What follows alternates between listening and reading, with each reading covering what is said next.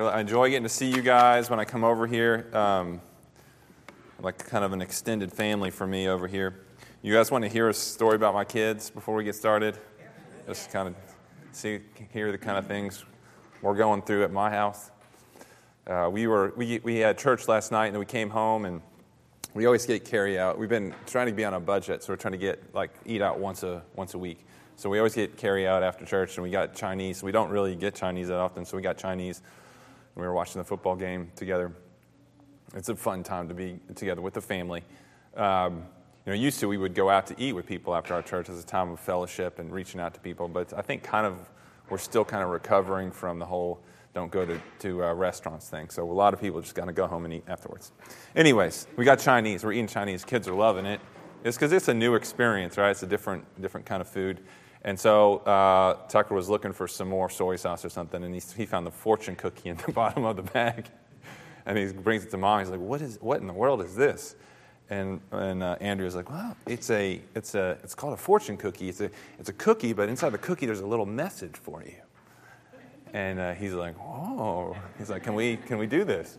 So she opened it up and uh, broke the cookie open, and when he saw a little I mean, he was just amazed that there was a, he could put a message inside of a cookie like that. I was like, this is insane. What is going on here? And, uh, and he's like, so read it, read it, read it. And so Andrea, and she, you know, she looks at it and she says, well, it says, you have the sweetest, best kids in the whole world. and uh, this is, we're, we're, we're, we're reconsidering our child training because Tucker goes, how did it know that? How did it know that, Mom? so our kids have no small self confidence issues. we, we may need to work. we may need to work on some stuff there. Oh man! All right. So uh, praise the Lord. So this uh, we are in the books of Ezra and Nehemiah, and uh, we're going through our study on the books of Ezra and Nehemiah and we're going through it topically. So we're doing four teachings on these two books, and uh, we're covering four different topics. Those topics are prayer, the church, the word, prayer, the church, the word, which is what we're going to study today, and then last it will be the walls and the gates. Bill taught two weeks ago about prayer, and he looked at the prayers in Nehemiah. And he encouraged us, if you remember, uh, just as a recap, he encouraged us in 12 different principles um, that he, he, he pulled out from those prayers about how we can pray effectively. One of, the, one of the principles that he mentioned was that when we make requests to God, we remind him of his past acts of faithfulness. I thought that was very good. When we pray, we affirm God's grace with profound admiration. We remember his grace towards us. And then uh, the one that we really, um, we spent a whole home group talking about uh, was the point that Bill made about prayer being an end in of, of itself, you know, just being with God, talking with Him, being with Him, sharing our requests with Him, letting Him shape us in that, in that place. We, we really like that. And then last week, Dad taught about building the temple or building the church. And he talked about, remember, one of his points was that God is at work in the earth, uh, doing a thing that's bigger than maybe we could even imagine. Maybe, maybe God can act and see his purposes come beyond our ability. Uh, he talked about raising up a king to see the kingdom of God come, something that probably nobody thought was possible. A pagan king. He also talked about the Holy Spirit. Remember that picture of the eagle flapping its wings above the nest? Talks about how the Holy Spirit is stirring us up, stirring up the people of God to be part of that process of building his kingdom in the earth. And then in the end, he talked about, he, he brought us to uh, the, the prophecy, the book of Haggai and talked about how there are times when you're building the church and it becomes uh, difficult. There are obstacles, there are um, uh, challenges in your life as you're building uh, the temple, but not to become discouraged, not to set that aside and say, no, I'm going to build my own kingdom, but to continue in the work of building the church. uh, and not getting discouraged because you know that the greatest joy, the thing that God has, has made you, has formed you to do, is be part of a team who is building the church. Amen? That's a quick summary of where we've been. But tonight, we're going to pick up and we're going to talk about Ezra and the Word of God as it relates to this process of building the dwelling place of God. And so, what I wanted to do t- this morning is reemphasize a point one of those points that Dad made in his teaching, and it's this God has always been and is now, God is at work in the earth, building a dwelling place for him and his people. God has this great desire, and it's one of the reasons we love him. It's one of the reasons he's so amazing. Um, you know, we don't, we don't create God. God is. God exists. He is there before we were here and our opinion of him or you know our imagination of who he is is really ir- irrelevant. He is there. He is a person. He has certain characteristics about him. And one of the things that we know about god through the scripture and our experience of him is deep inside of him he has this desire. You know he has a desire inside of him to build this place in the earth which is his dwelling place. And, and, and it's a place where he comes down and he's with his people and and they get to behold him and see him and interact with him and worship him and praise him and adore him. And in seeing that, they then go and, and go from that place and, and go express that to other people and declare how awesome and beautiful he is. And specifically to declare the goodness and the awesomeness of his son, Jesus Christ. God has this, this desire, this plan that he is, is he's bringing about in the earth. And I, you know, I don't know where that comes from inside of God, but, but I know it comes from a very, very deep place in his heart, like a place that is unshakable. It's a desire that he has that will never change. And that desire causes him to actually see it to come about in the earth. He doesn't just stand back, but he, he, he enters into the earth and takes action to see that come about, even when it seems unlikely to us that, that those things could ever even happen um, he comes, he never abandons his character and his desire, and he, and he sees it happen in the earth. Even as we, as, even as mankind, in response to who he is, even as we're full of arrogance and pride and self centeredness, and we reject that invitation to the most holy place to be with him, he continues in showing grace and drawing us back to that place, even when we, uh, we trample on his ideas. We see this throughout the Old Testament, okay? You see this throughout the stories, all these stories in the Old Testament, we see God doing this very thing.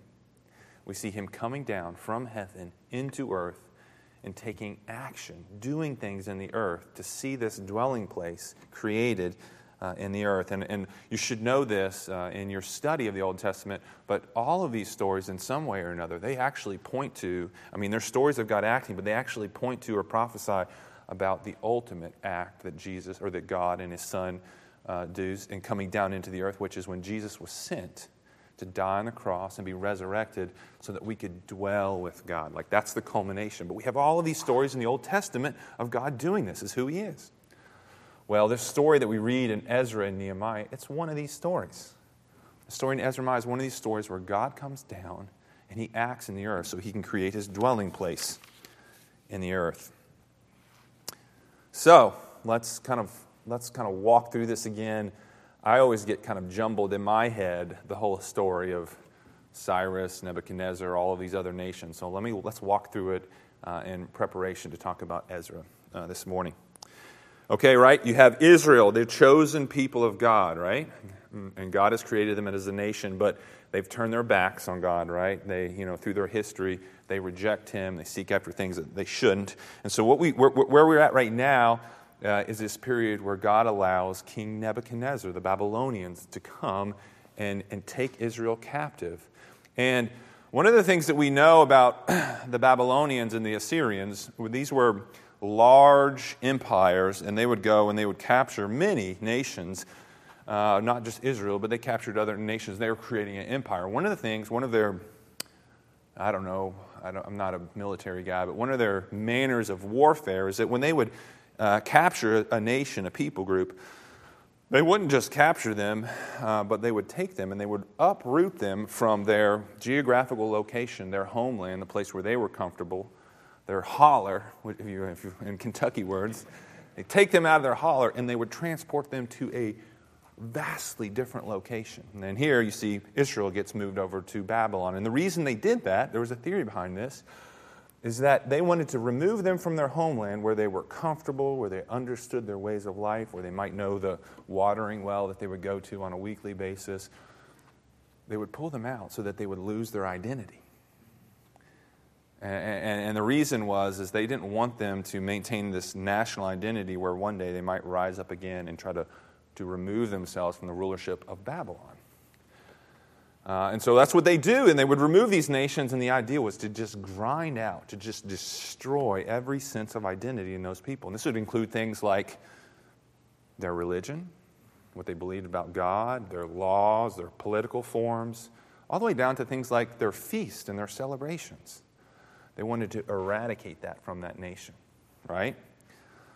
So that's what happens to Israel. And in fact, Israel, as we read, Israel goes and lives in Babylon for 70 years. And over those 70 years, what starts to happen is the ways of God, the cultural things that God has deposited in them that reflect Him, it gets processed out of them. And they begin to forget. They begin to forget their own ways, but they also begin to forget who God is uh, and the things that they know are true about their good God. Interesting to think about this. This is just something I was thinking about when I was reading about this, right? So, this is something that Babylon does, right? The king of Babylon, Nebuchadnezzar, he's got this idea because he wants to build his great country. So, he's got this means of warfare to destroy their identity. And it happens as he moves you know, nations out. But I always try to think about what's going on in the spirit here.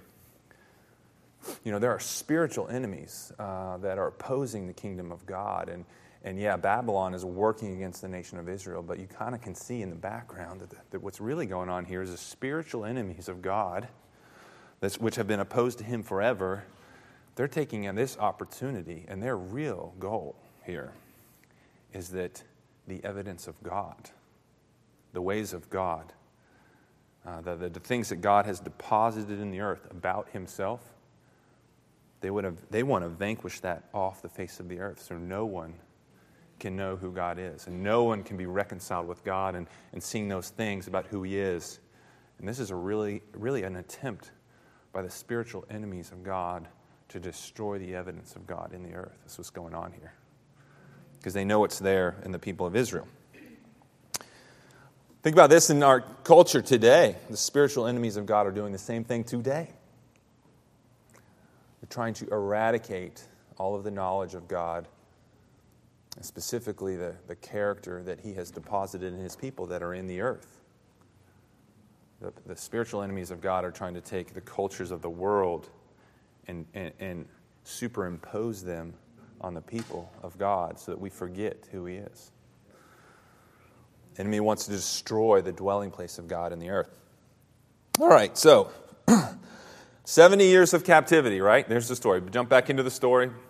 Uh, the Israelites are in uh, in, in uh, Babylon for 70 years. And we see at the beginning of Ezra, so we can, in, in the book of Ezra, you see at the beginning there, that God raises up the Persians, this Persian army led by Cyrus. And, and, and Cyrus comes with his army and he overtakes the Babylonians and he overtakes uh, the captors of Israel.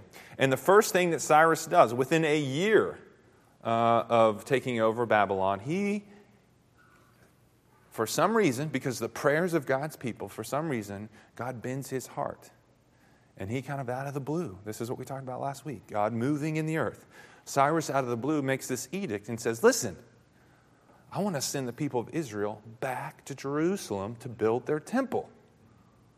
In a dark, hopeless moment, God grabs hold of a man and he makes it possible because of his desire for the temple to be rebuilt again. 70 years they had been dwelling in Babylon, and God makes a way for them to return. Listen to this. This is kind of cool. We often talk about Old Testament prophecies that we read in any of the prophetic books like the Psalms or Isaiah or any of those. And we talk about how they speak about Jesus, how he's going to come in the future. Well, the Old Testament is full of all kinds of prophecies, even prophecies about the nation of Israel itself, even prophecies about this 70 years, even prophecies about this man Cyrus. Listen to these prophecies that are over approximately 200 years prior to the time of Ezra. These come from Jeremiah and Isaiah. I'm just going to read a couple for you. Listen to this. This is amazing. The whole land shall become a ruin and a waste, and these nations shall serve the king of Babylon for 70 years. Then, after 70 years are completed, I will punish the king of Babylon and that nation, the land of the Chaldeans, for their iniquity, declares the Lord. It's from Jeremiah 25, 11, and 12. Again, in Jeremiah 29, you know some of these verses here, but I'll give you the context here. It's Jeremiah 29 10. For thus says the Lord, when 70 years are completed for Babylon, I will visit you, and I will fulfill to you my promise and bring you back to this place. For I know the plans I have for you, declares the Lord plans for welfare and not for evil, to give you a future and to give you a hope. It's prophesying 70 years. Isaiah 44 28. Listen to what Isaiah says here. Who says of Cyrus, He is my shepherd, and he shall fulfill all my purpose, saying of Jerusalem, She shall be built, and of the temple, Your foundation shall be laid. Wow, that's pretty awesome. God is declaring the good things that He's going to do for His people before they happen. All right, so as we covered last week, as we were in the book of Ezra, we talked about Cyrus and how he gathered up this group of Israelites and said, Listen, I want you to go back to Jerusalem and I want you to rebuild the temple. Well, they go back. There's two guys that kind of lead them at the beginning of, uh, Ezra. You read about this. One was Zerubbabel, and he was kind of like the, they call him a prince, but he was kind of like the, the political leader uh, for Israel. He was actually uh, in the line of David. So you have Zerubbabel. And then you have another guy named uh, Joshua or Joshua, and he was the priest that went with them. Okay? And he, he traced his lineage back to um, Aaron. And they went and they led the people, and we read about this. It took them a long time, like 50 years, but they were able to rebuild the temple. And after they rebuild the temple, kind of at the end of chapter 6, you see that they celebrate with this great Passover celebration as they've re- rebuilt uh, the temple. So we're going to pick up in Ezra chapter 7, and we're going to talk about Ezra and his role in bringing the Word of God back to Jerusalem as they're rebuilding God's holy city, Zion. So, most likely, Ezra was the one that wrote both of these books. We read at the beginning of chapter 7 that Ezra was a priest and that Ezra was a scribe. Ezra could trace his lineage all the way back to Aaron, the Aaron and Moses, right? He was the original priest. Ezra was a great, great, great, great, great, great, great grandson of Aaron. He was born into captivity in Babylon, okay? So he had never been to Jerusalem, he'd never seen the temple. But we know that he was a scribe. He was somebody, it says, who was skilled in the law of Moses. So when we talk about the law of Moses, we're talking about the Torah. And this is what, at the time, the Jewish people considered to be the Word of God or to be the Scripture. He was skilled in that. There's some evidence, uh, the J- Jewish tradition that says that he had the entire Torah memorized. Ezra possibly had the entire Torah me- memorized. Went, so when he went back to Jerusalem, he had the entire Torah deposited inside of him to share with the people of God. We also see that there's about six different times in Ezra where it says, the hand of God was on Ezra. See, God had put his hand on him. He was shaping him. He was involved intimately in Ezra's life to make him into a man who could go and bring the Word of God back to Jerusalem. We also know that Ezra had favor in the sight of King Artaxerxes. The king over Babylon at this time, his name was Artaxerxes. He liked Ezra. Well, Artaxerxes learned that Ezra had something in his heart, and it's something that God had placed in Ezra's heart. And if you read in chapter 7, verse 10, you can see what it is. It says that Ezra set it in his heart to do three things to study the scripture, to do the scripture, and to teach the scripture to the people of Israel. So when Artaxerxes learned that this is what Ezra wanted to do, he made it happen. So he said, Ezra, I'm going to send you back with my full authority to go to Israel and to teach the word of God to the people there that have built the temple. And he sent with Ezra a lot of money. He sent with him some of the vessels that had originally been in the temple. You see, when they originally sacked Jerusalem and destroyed the temple, they took out a lot of the things that were in the temple that God had had his people put in the temple. So he sent some of those things back too.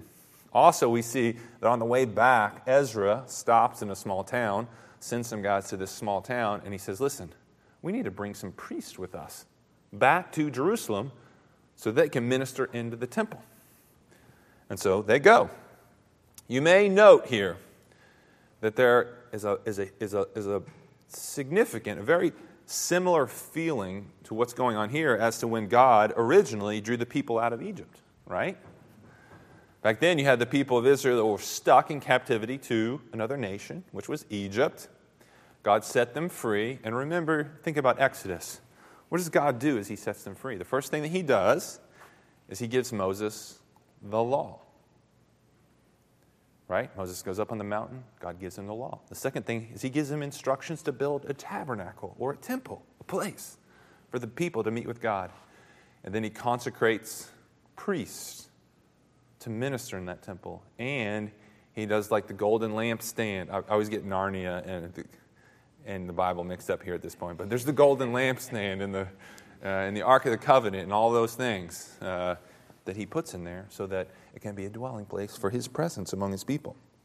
So you see the same thing going on here. A little bit different order, but first they go, they rebuild the temple. And then God sends Ezra to bring the word back to the temple. And he sends with him the priests uh, and those vessels to reinstitute this dwelling place of God in his city, his holy city, Jerusalem, Zion. So, the question that I want to ask this morning, uh, as we're studying Ezra and we're studying his bring the word, the law back into Jerusalem, is why is it so important? Why, was, why did God raise up a man to reinstitute the law or his word in Jerusalem? Why did that need to happen? Why is the law so important? Well, what I want to tell you this morning is that the law, at its core, at its base, what is the law? The law is a revelation from God. It's not something that we find in the earth, but the law is a revelation from God of His ways. And it's specifically a revelation of how we, as people, can love God and love one another. That's really what the law is all about loving God and loving one another. In Matthew 22 36, you'll know this. There's a guy comes up to Jesus and he says, Teacher, which is the greatest commandment in the law? And he said to him, You shall love the Lord your God with all your heart, with all your soul, and with all your mind. This is the great and first commandment. And the second is like it you shall love your neighbor as yourself. Then he follows it up with this On these two commandments depends all the law and the prophets. All of the law and the prophets summed up in this love your neighbor and love your God. Again, in Romans 13, 8 and 9, it says, Owe no one anything except to love each other.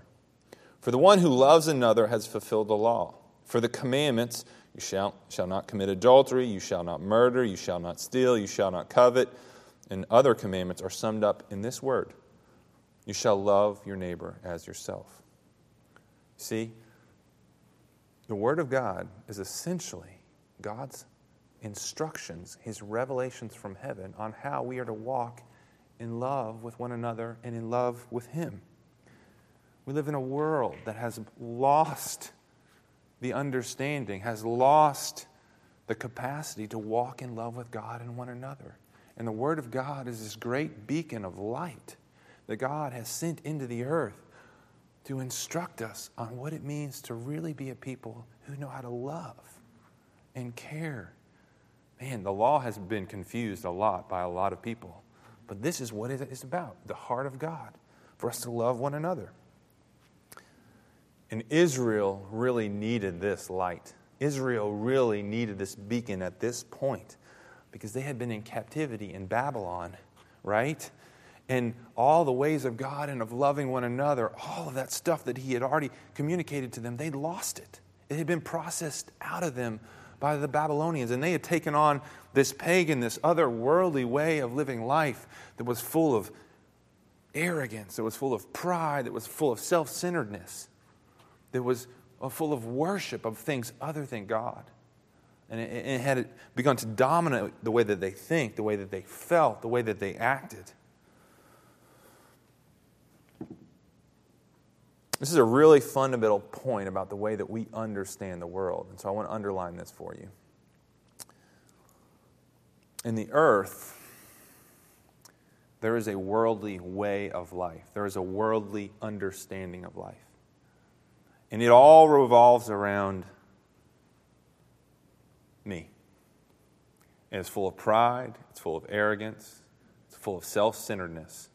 Every little element of the way that the world sees life, ultimately, its foundations rest in that. And all across the earth, where mankind does not have the Word of God to transform the way that they live, they walk in that spirit of self centeredness and pride. That's what dominates the earth. But the Word of God is a revelation that comes and it transforms people. It gives light, it gives a new way of living that is over and apart from that worldly way of looking at things. All right, listen, I think this is really relevant for us today as we look at what's going on here in, in Jerusalem.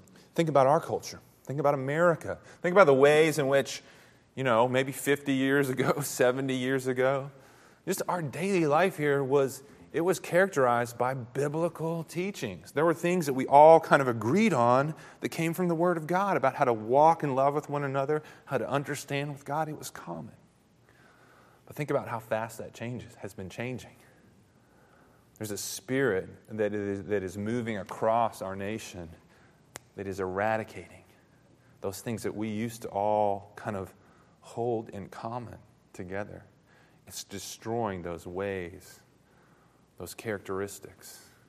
It's destroying those celebrations. It's destroying those feasts. It's destroying those things that we know about God in our culture today. And just like Israel needed the Word of God to come and shape them as they were going to be rebuilding Jerusalem and the temple, I want you to understand that you, that we are desperate for the Word of God to come so that we can reshape we can reorient the way that we and our culture here in the U.S. thinks about walking in love with one another and walking in love with God. We need the Word of God because this truth, this understanding of God's ways, it can't be discovered, it can't be apprehended by like academic study or, or in our own strength. It's something that must be revealed to us that changes us from head to toe. It's a revelation. It can only come from the revelation of the Word of God. All right, so this is interesting. Ezra arrives in Jerusalem with the Word of God. And the, one of the first things that we see is there in chapter 9. You look at the beginning of chapter 9. These, uh, these uh, important people there come up to him. That's what they say. Hey, Ezra, the people of Israel and the priests and the Levites have not separated themselves from the peoples of the lands with their abominations from the Canaanites, the Hittites, Perizzites, Jebusites, Ammonites, Moabites, Egyptians, and Amorites. I'm getting good at that. For they have taken some of their daughters to be wives for themselves and for their sons, so that the holy race has mixed itself with the peoples of the lands and the faithlessness of the hand of the officials and the chief men has been foremost. Now, that was kind of interesting. Like the worst guys at this were the guys that were kind of the leaders of Israel. Okay, so Ezra hears this about the intermarriage going on, and he knows because he's got the Word of God inside of him, because he does the Word of God, because he wants to teach the Word of God, he knows that that is a violation of the law of God to, to intermarry with these other countries. And you see this uh, down in verse 11. It says, Ezra is crying out to God and it says, which you commanded by your servants, the prophets, saying, The land that you are entering to take possession of is a land impure with the impurity of the peoples of the lands. And their abominations have filled it from one end to the other with uncleanness. Therefore, do not give your daughters to their sons, neither take their daughters for your sons, and never seek their peace or prosperity, that you may be strong and eat good in the land and leave it for an inheritance to your children forever. So Ezra responds, you know, like when he shows up and they're all intermarrying with the other cultures, he responds by doing this. You can read about it. He tears his clothes and he cries out to God. He says, God, we're violating your law. We're disobeying your law. Because Ezra's a man who knows the law, does the law, teaches the law. He cries out to the Lord, and everyone around him, when they see this man who knows the law, loves the law, they, they, they move towards him. And they cry out and they say, God, we are disobeying your law. And he actually leads them into a repentance from marrying these other, into these other nations. And they make a covenant with God and they say, God, we're not going to do that anymore. In fact, we're going to take these wives and these husbands that we've taken and we're going to set them aside. We're going to return them and we're going to return to your way of doing things. We're going to return to the godly, biblical way of living in this uh, city. So as we find out, the people of Israel, they're walking in dis- disobedience, and they, it's, it's ironic. They've just been set free from slavery to another country, and God lets them go down to Jerusalem. The first thing they do is they intermarry, and in a sense, align themselves with other nations that are full of abominations and full of sin, and full of hatred and self centeredness. And, they, and, they're, and they're walking in ways that are going to bring that way of life back into Jerusalem. But a man of God, full of the Word of God, comes in and says, No. The Word of God has, has taught us not to live in this way. And one of the things that, that we see that the Word of God has the power to do, it is, it has the power to instruct us when we're not walking in the way of love, when we're walking in a way that would, in fact, destroy us and hurt us and hurt one another. It instructs us that we're not doing that. But then also, the Word of God, it can ignite in us a desire for repentance and lead us to repentance, that is, to turn away from that.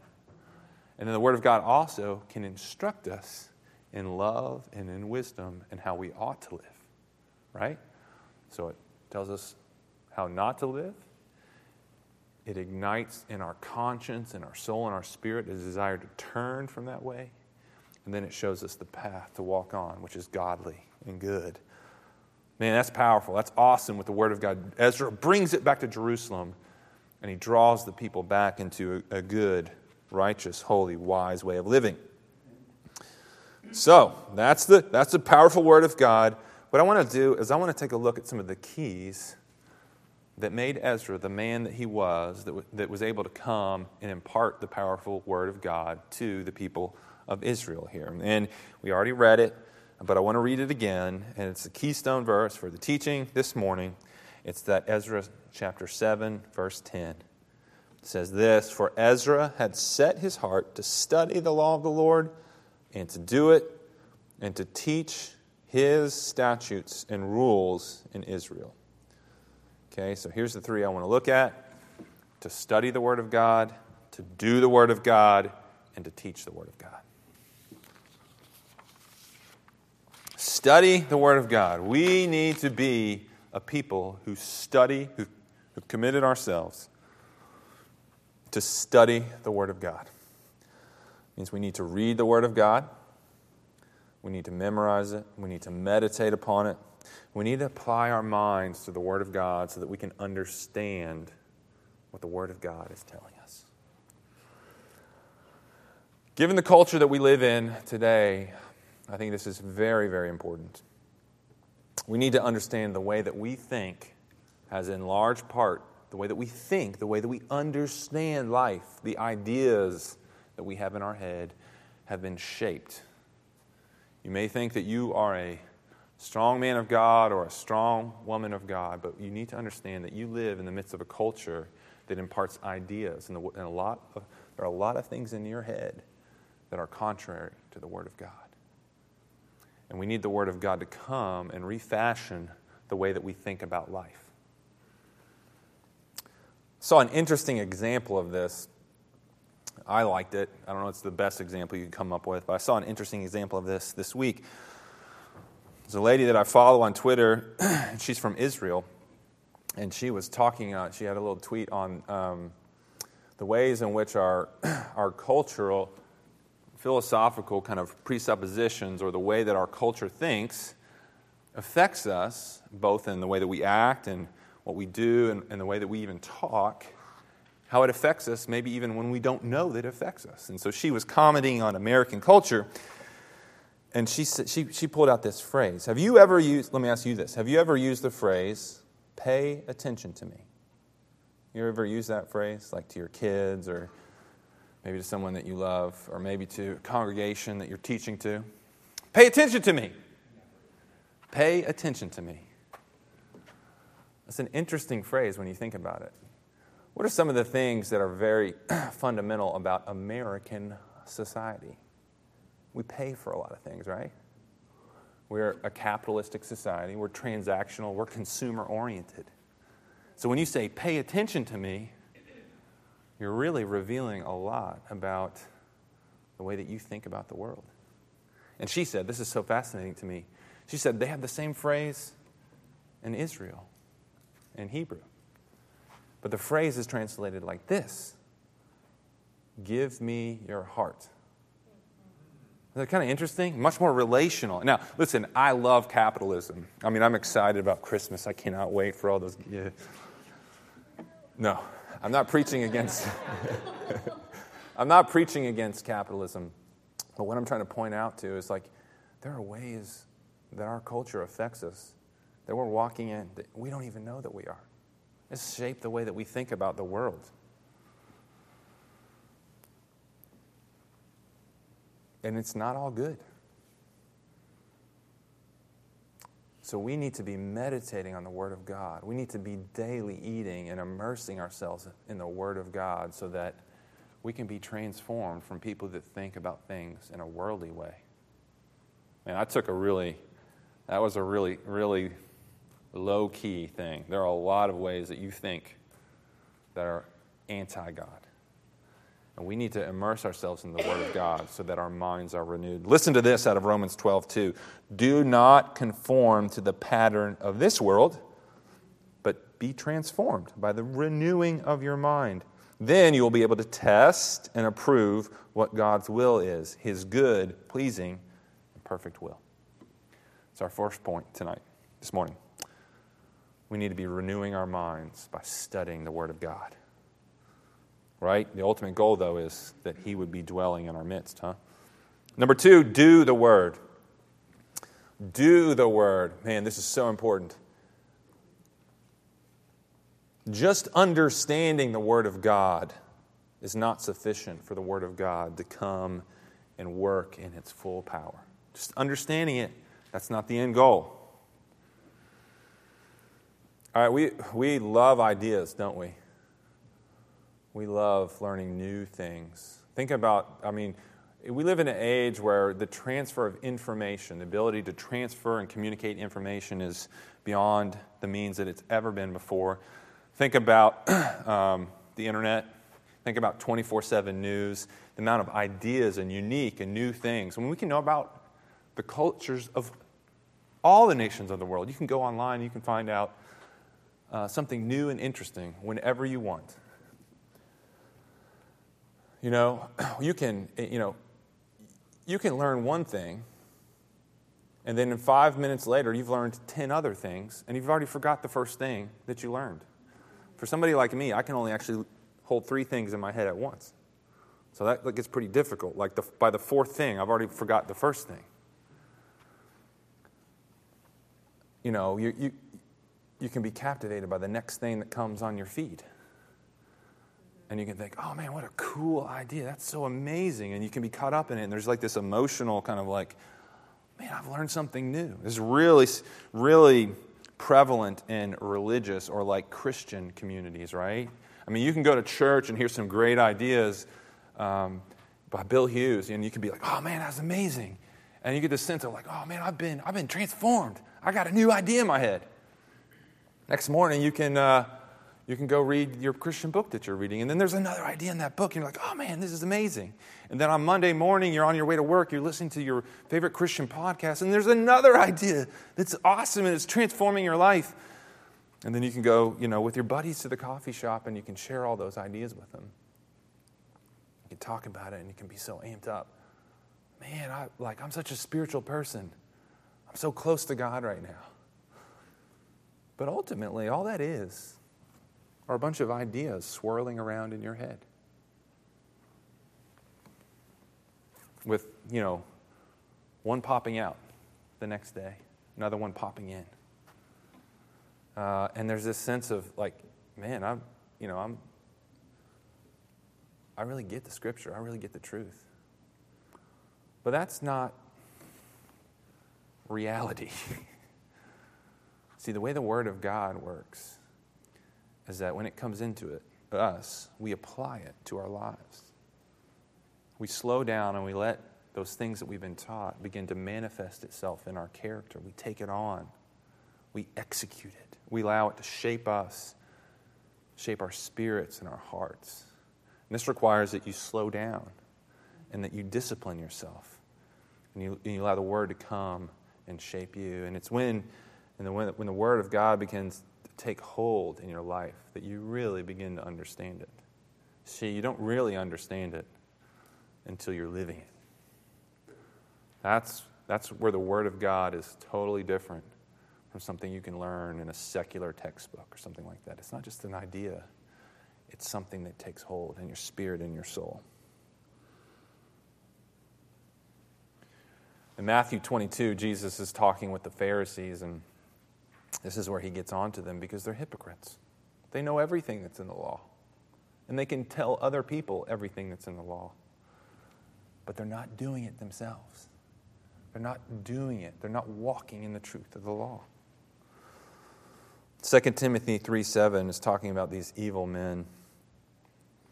And it says, These men who are ever learning, but never coming to a knowledge of the truth.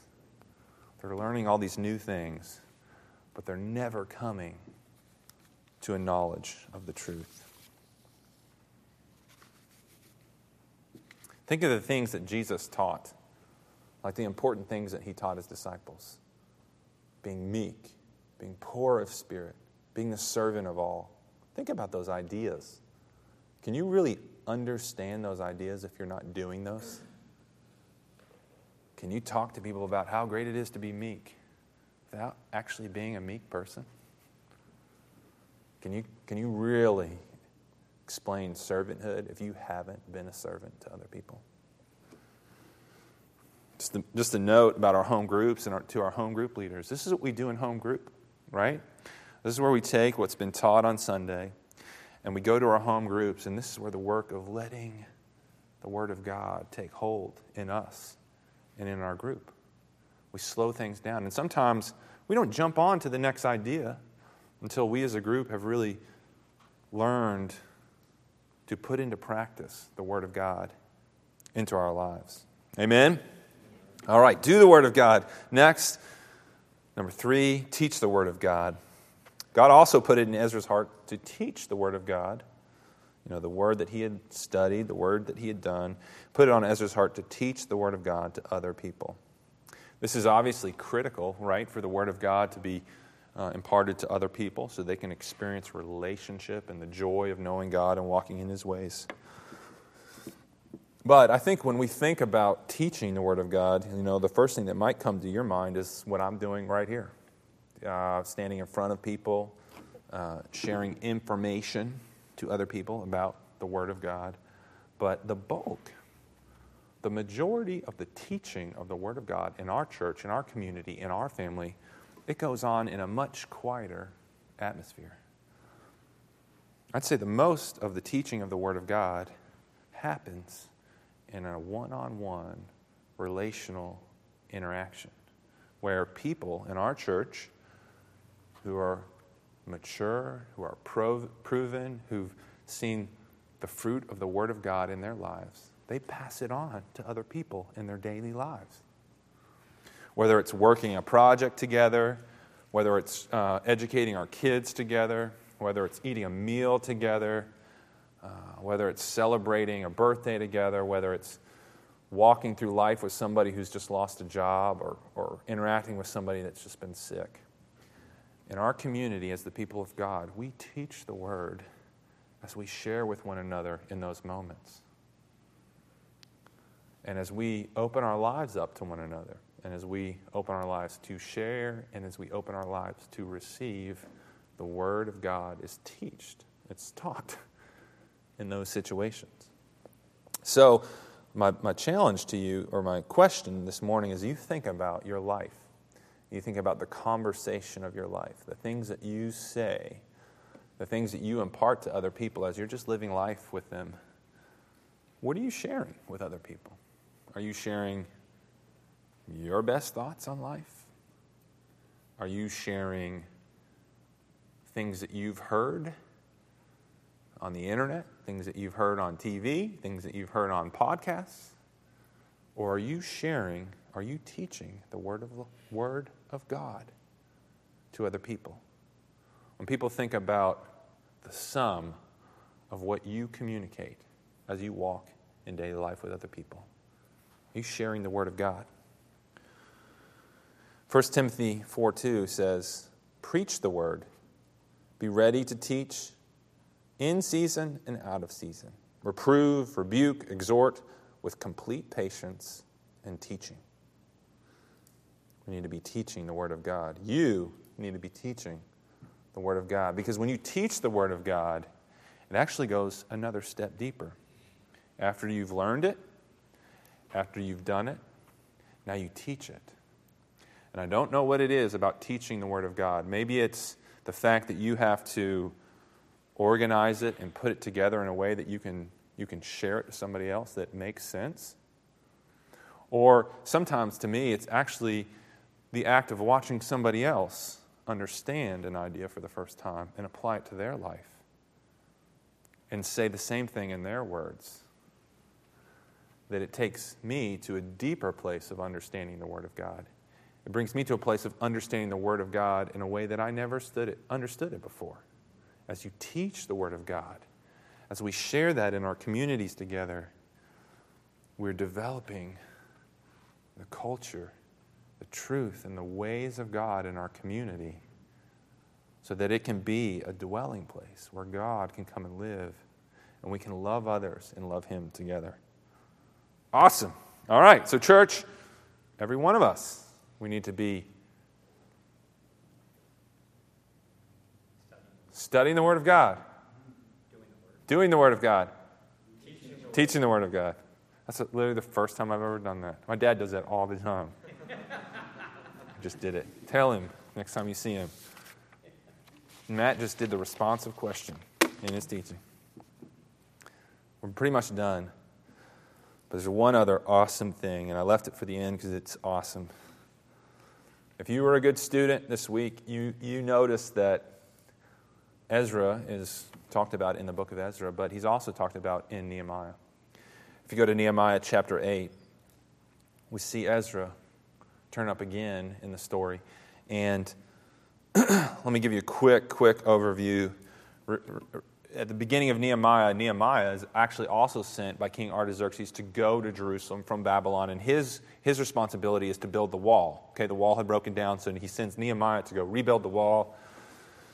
Nehemiah goes, and man, it's awesome stories of guys with a spear in one hand, a shovel in the other, and they rebuild the wall. Okay, so they build the wall back up. Well, after they rebuild the wall, temple's there, walls built up, all the people of Israel, this is all of them, they assemble together at this place called the Water Gate, one of the gates that they built. They all assemble there. And you know what they want to do when they get together and they're all together as the people of God? They say, Bring us Ezra. And Ezra, bring the word of God. And Ezra comes and he reads the word of God in, the, in their midst. And this is no, this is no five minute Bible time. This is he reads from early in the morning to mid afternoon. They read. And the response of the people is that they fall on their knees, they raise their hands up, they bow their heads, and they praise God. When the Word of God is brought to the center of their assembly and of their worship, it draws the people up into this adoration of who God is, and they worship Him. If you keep reading, it results in them restoring some of the feasts and the celebrations that God had called them to, and then it also leads them into this like congregational confession of sins and, and commitment and covenant to be holy to the Lord again. And it's also interesting that at first they actually start weeping, but the priests are like, no, no, no. This is a holy time. This is a time to rejoice and praise God for who He is. So, my last point about the Word of God is, is the most awesome thing to me about the Word of God. The Word of God is a revelation. And the deepest part about the revelation of the Word of God is the Word of God reveals God Himself to us. And in a specific way, when we come together and we read it together as the people of God, there's a revelation of who He is. His very character, His very presence, His very essence is communicated by the Word of God. And it causes us to see who He is and causes us to bow our knees and honor and worship and praise for who He is. That's the Word of God. That's what it can do. I have a, I have a quote or a phrase that I love from a guy named St. Augustine, and it's this For now, treat the Scriptures as the face of God, melt in its presence. You see, for us, we're so eager to see the face of God, and God has given us His Word and it's a revelation of who He is, of His very face. So when we press in to study, to do, and to teach the Word of God, and we read it together, His very presence comes down, and we can be with Him and worship Him and adore Him and praise Him. Amen? Amen. Amen. All right. Uh, you want to close in worship? Could we close in a, a, a worship song? And what I want to do is, um, you know, they read the scripture. I want to read some scripture just as we prepare for worship, and then um, we'll close in a song. So you can um, stand on up and stand with me as I read. I'm going to read from Psalms 119, a section of scripture that I love. And it actually talks about the Word of God.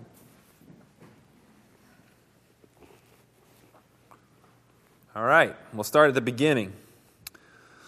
Blessed are those whose way is blameless, who walk in the law of the Lord. Blessed are those who keep his testimonies, who seek him with their whole heart, who also do no wrong, but walk in his ways. You have commanded your precepts to be kept diligently. Oh, that my ways may be steadfast in keeping your statutes. Then I shall not be put to shame, having my eyes fixed on all your commandments. I will praise you with an upright heart when I learn your righteous rules, and I will keep your statutes. Do not utterly forsake me. How can a young man keep his way pure? By guarding it according to your word. With my whole heart I seek you. Let me not wander from your commandments. I have stored your word in my heart that I might not sin against you. Blessed are you, O Lord. Teach me your statutes. With my lips I declare all the rules of your mouth. In the way of your testimonies I delight, as much as in all riches. I will meditate on your precepts and fix my eyes on your ways. I will delight in your statutes. I will not forget your word. Amen.